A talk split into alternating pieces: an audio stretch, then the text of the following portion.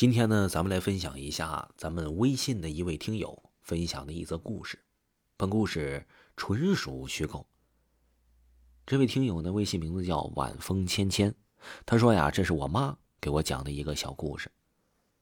我妈说呀，在一九八几年的时候，一个冬天，那个冬天大概在晚上夜里一点多的时候，当时啊是住在老房子里，这老房子八几年呢也都是土房子，家里呢有两个猪圈，也没有院子。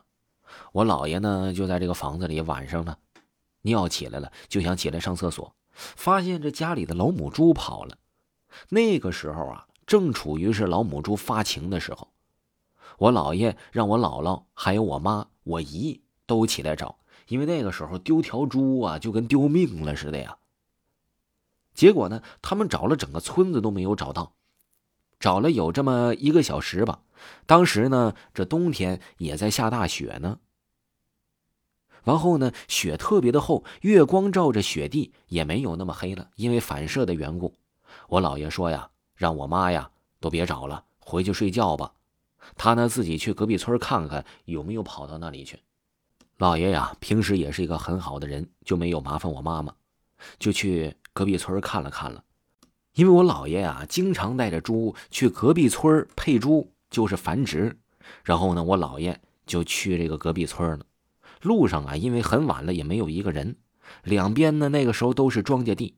一路上啊，都是白雪皑皑的，没有一个脚印就有我姥爷的脚印一个一个的在这雪地上踩着，一直一直的往前走，一直走，大概十多分钟吧。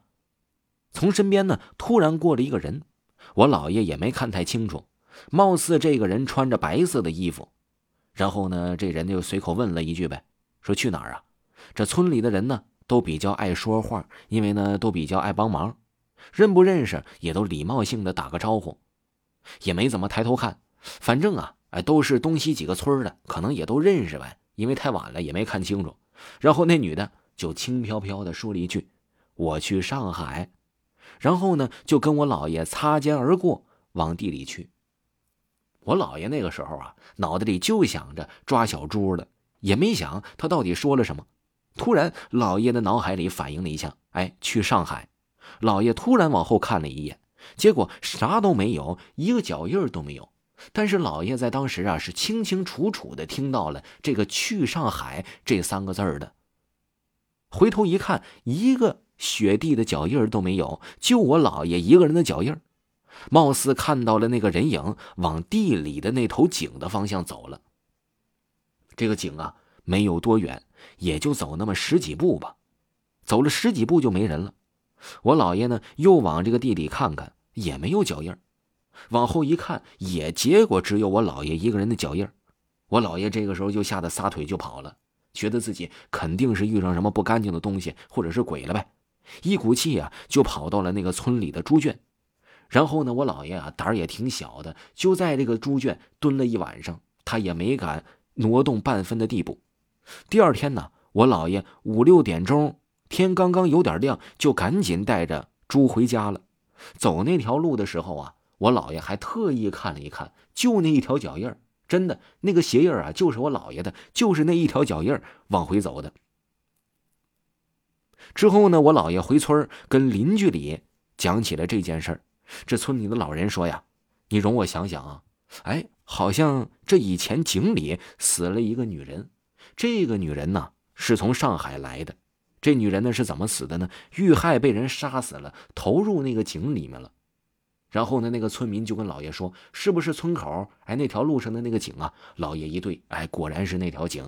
老爷这个时候就恍然大悟了。后来呢，种庄稼抽水，发现了衣物，打捞也没打捞上来，打捞上来了一件衣服和一只女人的鞋。之后呢，我姥爷自从遇见了这件事之后呢，去上海这三个字呢，就成了我姥爷的忌讳了。而且呢，那条道在那之后呢，姥爷好像听他也不曾走过了。之后呢，姥爷没多久也就搬离这个村子了。确实是老爷因为这件事受到了很多惊吓。听众朋友，听友分享的故事就给您播讲完毕了。如果没有听够维华的专辑，可以听一下维华新出的《鬼话》专辑。喜欢的朋友可以点击头像即可听到本部专辑。